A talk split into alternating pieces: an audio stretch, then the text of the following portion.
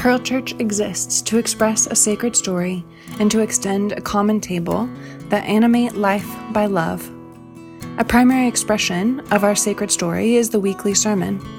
If our sermons inspire you to ponder the sacred, to consider the mystery and love of God, and to live bountifully, would you consider supporting our work? You can donate easily and securely at our website, pearlchurch.org, or follow the link in the podcast notes. Thank you for partnering with us in expressing this sacred story.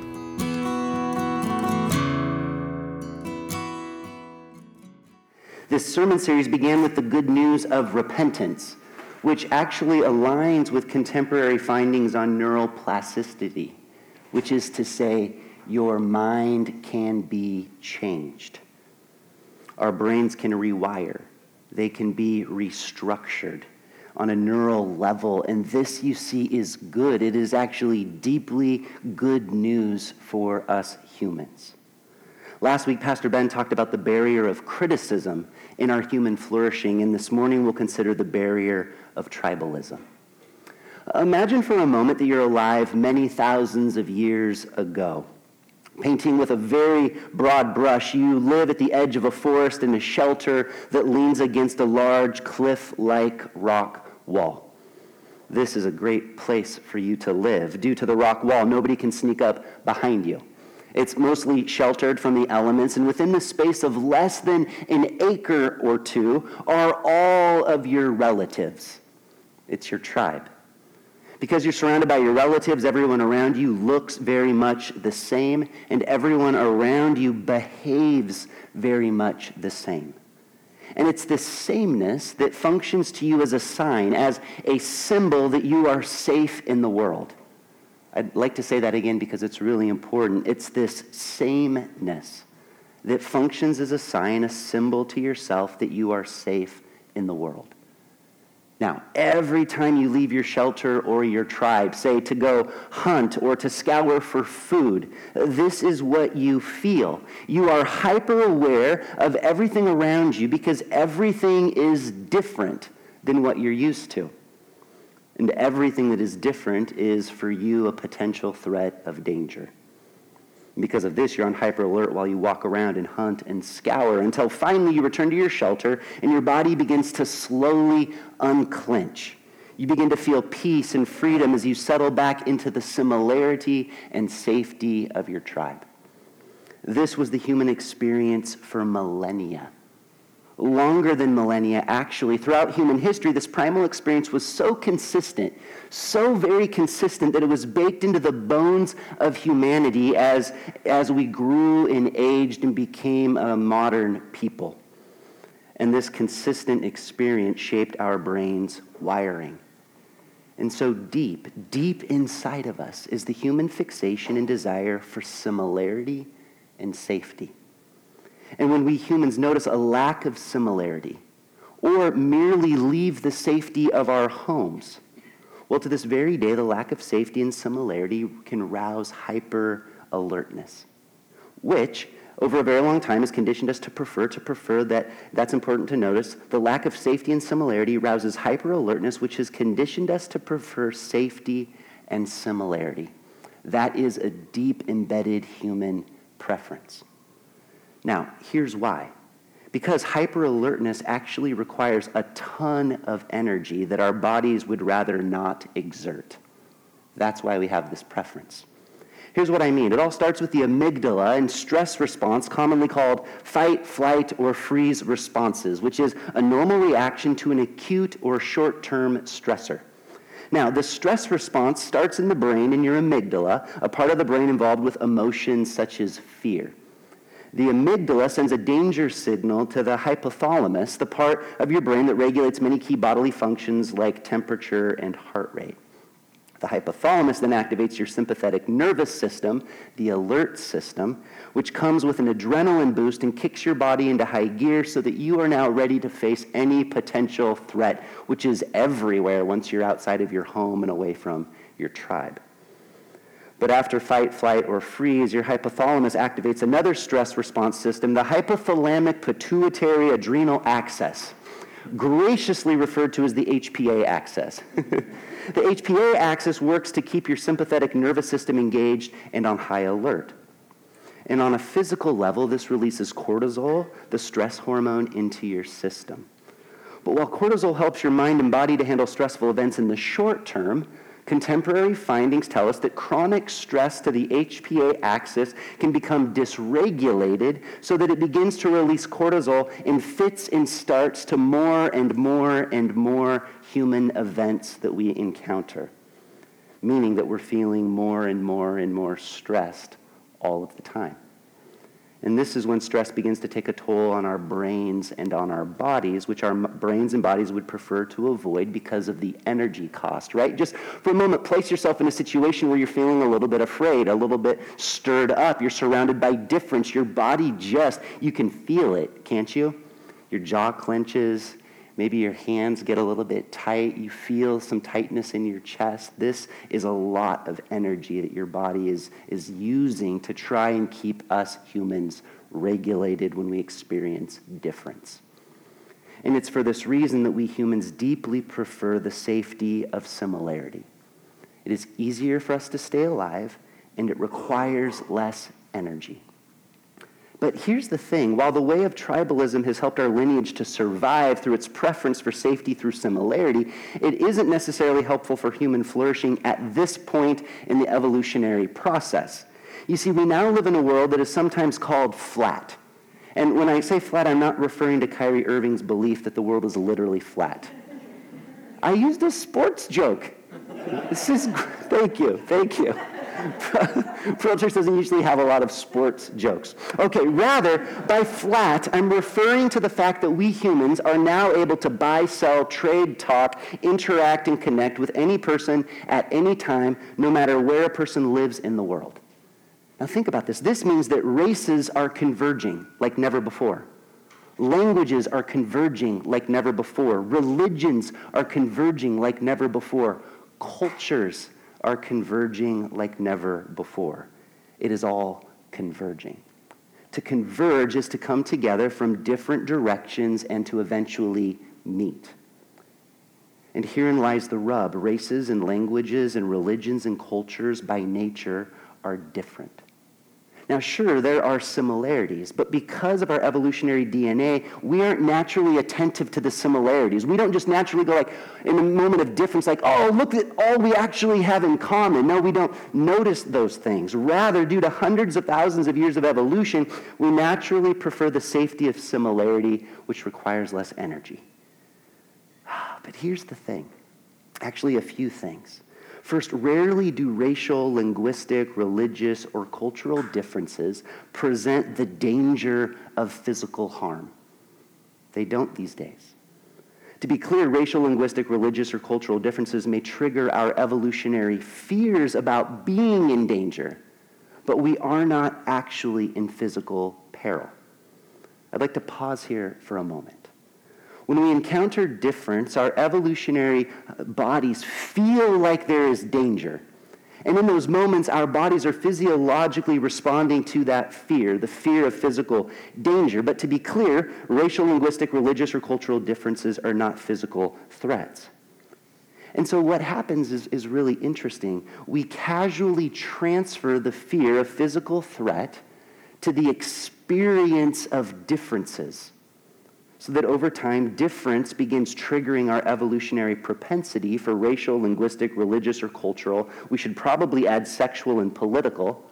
Over time, difference begins triggering our evolutionary propensity for racial, linguistic, religious, cultural, sexual, political similarity, even though such differences are not actual threats to our lives.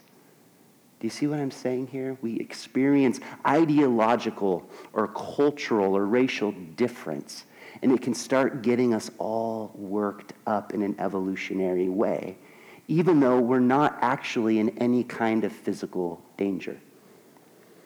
And so that's the first thing about tribalism that's important to understand. Difference can trigger our evolutionary fears about survival, even though today's differences aren't physically threatening. I'll come back to this in just a moment. Here's a second thing that's important to notice about tribalism because difference isn't a physical danger, the fears that difference often rouse inside of us, those are a terrible waste of energy. It's a terrible waste of energy. Remember my whole spiel on the physiology of the amygdala and the HPA axis and cortisol release. That's a ton of energy being used by the body to cope with situations that don't actually require that amount of energy because we're not actually in physical danger. We're just experiencing difference, and it's triggering this evolutionary fear deep inside of our bodies. Here's the third thing about tribalism the world is becoming more and more flat which is to say, we humans will encounter more and more and more difference as the years go by. And so, if we don't evolve, right, like if we don't change, if we don't repent, which means very literally to have our minds changed, then the energy that we expend when encountering difference will not only quite literally exhaust us, but we may also become habitually dysregulated. Like every single time we leave our home, every single time we leave our tribe, every single time we encounter somebody or something that is different, if we don't start to do the intentional work of mindfulness, we will become terribly exhausted and terribly dysregulated. Maybe you feel that way when you read the news or you go out into the world or you spend time with extended family over the holidays. This is important work that we need to begin to do as humans. And finally, a fourth thing about tribalism the divine dream, as we see it in the book of Isaiah and the book of Revelation, isn't one tribe that rules them all. That is not the divine dream. Rather, the divine dream is a city of light filled with all kinds of different people. We see this especially in Isaiah, speaking in different tongues and participating in different tribes, but they've learned to abide together in love. Now, that has to be a lot of love to become comfortable with difference. And we're not there. We have so far to go. And so, if we hope to participate in that divine dream, then we will need to be intentional to address our preference for safety through similarity, i.e., tribalism. Otherwise, we Christians will actually hinder the human union toward which everything is moving. And we don't want to hinder that, do we? No, we want to deeply participate in that beautiful movement of God. Which rouses the question how? How do we do that? Well, returning to the point that difference can trigger our evolutionary fear of safety, we can begin by taking small, very, just tiny little steps of mindfulness a couple weeks ago, I was having lunch with somebody who comes from a, a, very conservative background and they live out in a rural area of Oregon. And we were in Portland having lunch together. And we went to the counter and we ordered our food and we went and sat down and we had some water. And a couple minutes into the conversation, I could tell that the person was just a little stirred up. And I asked them how they were doing, and they said to me, at that counter ordering my food, that's the first time that I've ever engaged with a trans person. And I said, And how was your experience? And they said, It was actually just fine. And I said, That's been my experience too. and we laugh, right? But that was a tender, honest moment. They were encountering fear through difference, and we had a moment afterward to acknowledge everything was okay. That's important. That realization, that recognition, that naming, that game that we play of trying to name and place ourselves in the world when there's difference all around is a very necessary human developmental experience. Similarly, when we see somebody that looks different or talk to somebody who believes different and we feel our bodies start to tighten or we notice our brains begin to swirl, we can begin trying to intentionally pause. Like, what if we just started there? Instead of responding to what we're feeling, right? because that's what we usually do. What if we, what if we started by just intentionally pausing? And what if we became consistent even to maybe whisper inside of ourselves, difference is not the same thing as physical danger? If we started whispering that to ourselves when we feel like we're in danger through difference? And what if we just let that soak in? We can then try to rest into the experience, maybe take a couple deep breaths to help ourselves settle because we're not actually in any kind of physical harm. And afterward, this is really important in order to rewire our brain. This is called the work of integration. After encountering difference, we can begin trying to be intentional to reflect on our experience. like I did with the person that I was sharing lunch with. We can notice that we weren't actually in danger, that we survived the difference. Maybe we can even celebrate that. We survived the difference. It didn't harm us physically. And we may even begin to notice something that we learned by engaging in the difference. Like, oh, I saw something new. I learned something that I didn't know. Difference is good for me. Maybe even we make that into a mantra and we start saying it regularly a few times throughout the day. Difference is good for me. Difference is good for me. Over time, this work of mindfulness can help us to actually, very literally, restructure our brains to repent, to think differently. And as we do, our physiological fight or flight response slowly begins to diminish, which means that we have more energy to not be afraid or to run away, but to actually live these precious lives that come and go like that. How wonderful is that? So good. Now, moving beyond the physiology of tribalism, I'd like for us to consider some practicalities when it comes to tribalism. First, to be clear, I don't think that the goal is to try and exist without tribes, right? Like we're just going to be one homogenous world, all together, all the same. Tribes are based on difference and marked by belonging. And that's actually important for humans. Think high school. We couldn't have high school without the drama kids and the band kids and the leadership kids and the sports kids. These various groupings allow kids to belong through similar difference. That's an oxymoron, but we need to get our brains about it in this modern world that's becoming more flat. Similar difference. But that is what makes drama drama, right? And band, band, and leadership, leadership, and sports, sports. This is what makes a Buddhist Buddhist and a Christian Christian. This is what makes you a member of your tribe and not somebody else's tribe. You see, without difference, there is sameness, which isn't the goal. That's like Christian nationalism. That is the opposite of the goal. That is moving backwards day by day and year by year.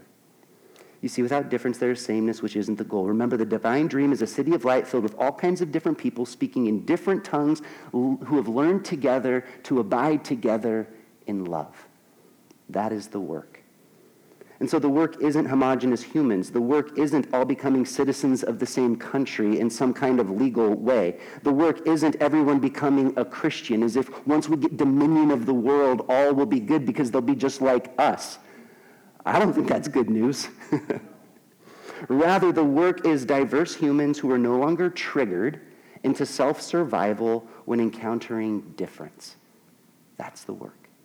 The work is diverse humans who are no longer triggered into self survival because they've grown in their capacity to love one another.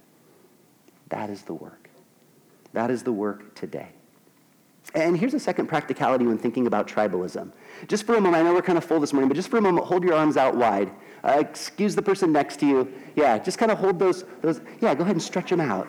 There we go. Good. Now, while your arms are out, just take a notice, take a moment to notice your arms. Right from your left fingertip all the way to your right fingertip. Okay?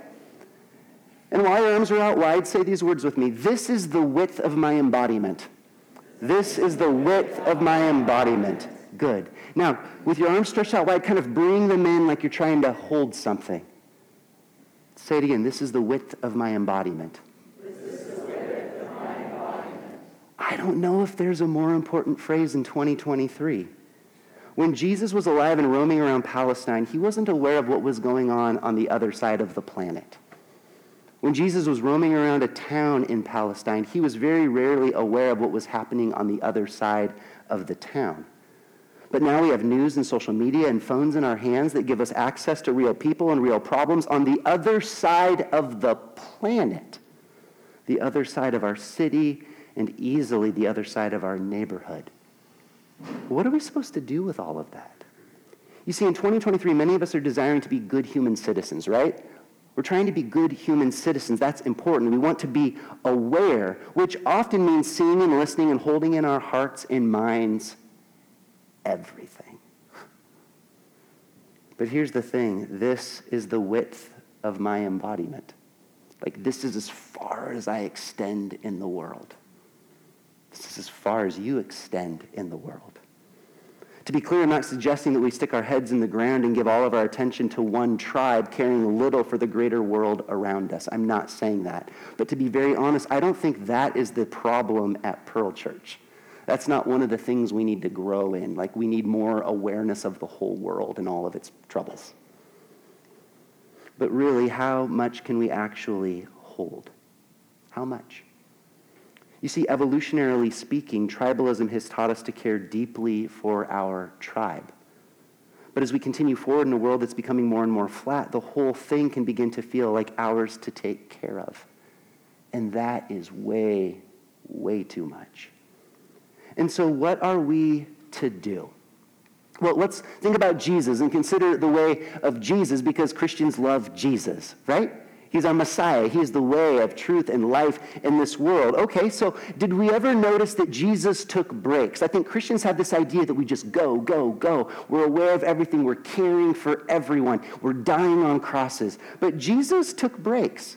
I mean, he had a short ministry, three years. Who would like a three year career before retiring? right? I don't think we'd take one day off. Three years and then I'll have my whole life off, right? No breaks. Jesus, three years, he took breaks.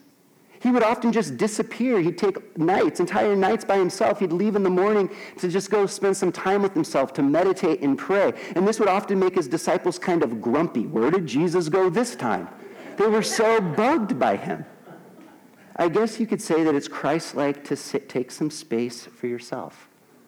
How about that for a mantra?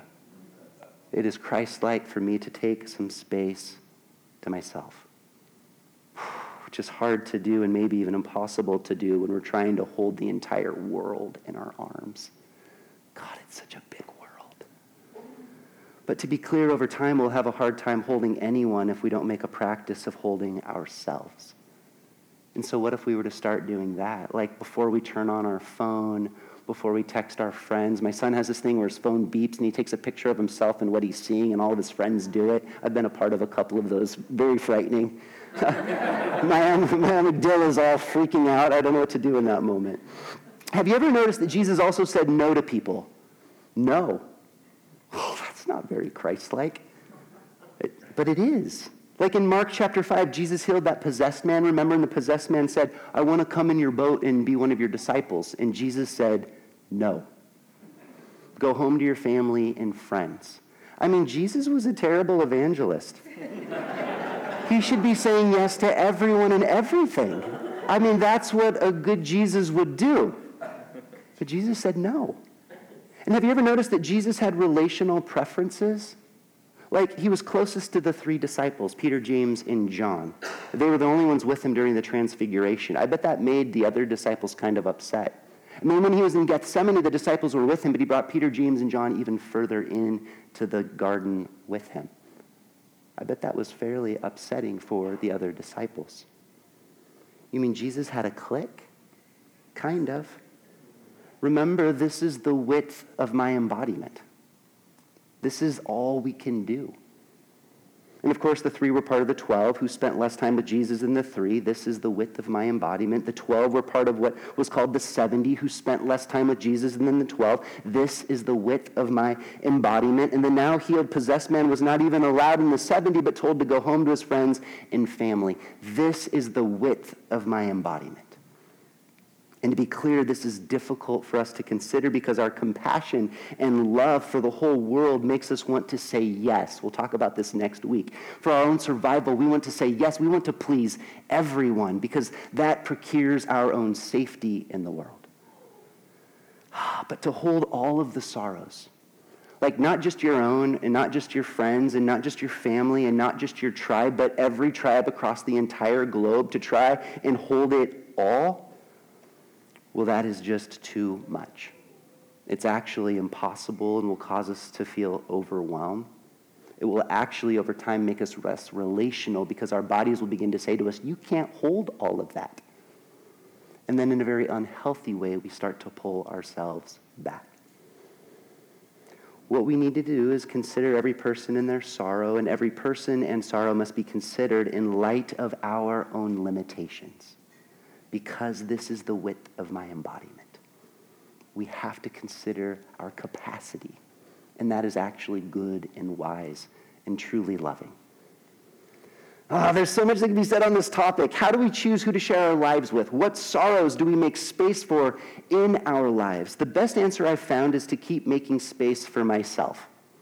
That's where I have to start. I have to start with myself. Like this person right here, Mike Roth. Mike Roth with Mike Roth stories and Mike Roth families and Mike Roth passions and Mike Roth desires and Mike Roth callings which are going to be different from your families and your passions and your desires and your callings. I don't know, maybe you're called to leave everything here to go way over there. Like maybe that's your calling. Or maybe you're called to begin intentionally cutting out some news about all of the problems out there so that you can more truly be present, right? Like, like here, inside of yourself. It's going to be different for us all, and that's okay. It's okay to be intentionally part of tribes as long as those tribes are expressions of the lives we feel called deep inside of ourselves to live. All the while ensuring that our tribes don't close us down and shut us off from encountering difference that helps us to learn and grow and to continue to expand as humans. The divine dream is a city of light filled with all kinds of different people speaking in different tongues, abiding together in love.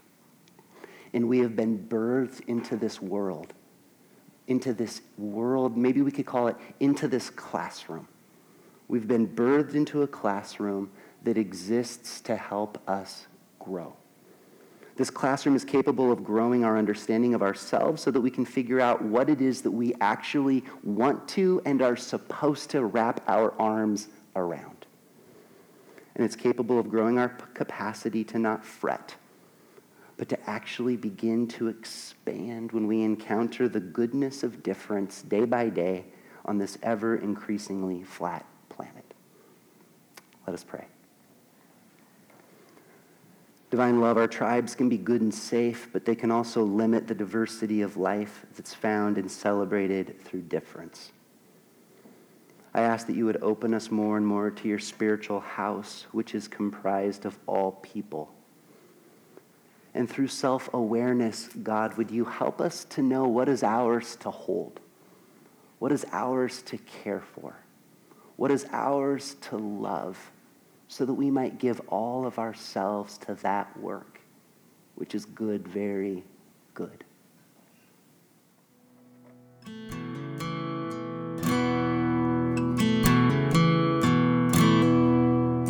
We hope that this sermon inspired you to ponder the sacred, to consider the mystery and love of God, and to live bountifully. If you don't already support our work, will you begin today? You can donate easily and securely at our website, pearlchurch.org, or follow the link in the podcast notes. Thank you for partnering with us in expressing this sacred story.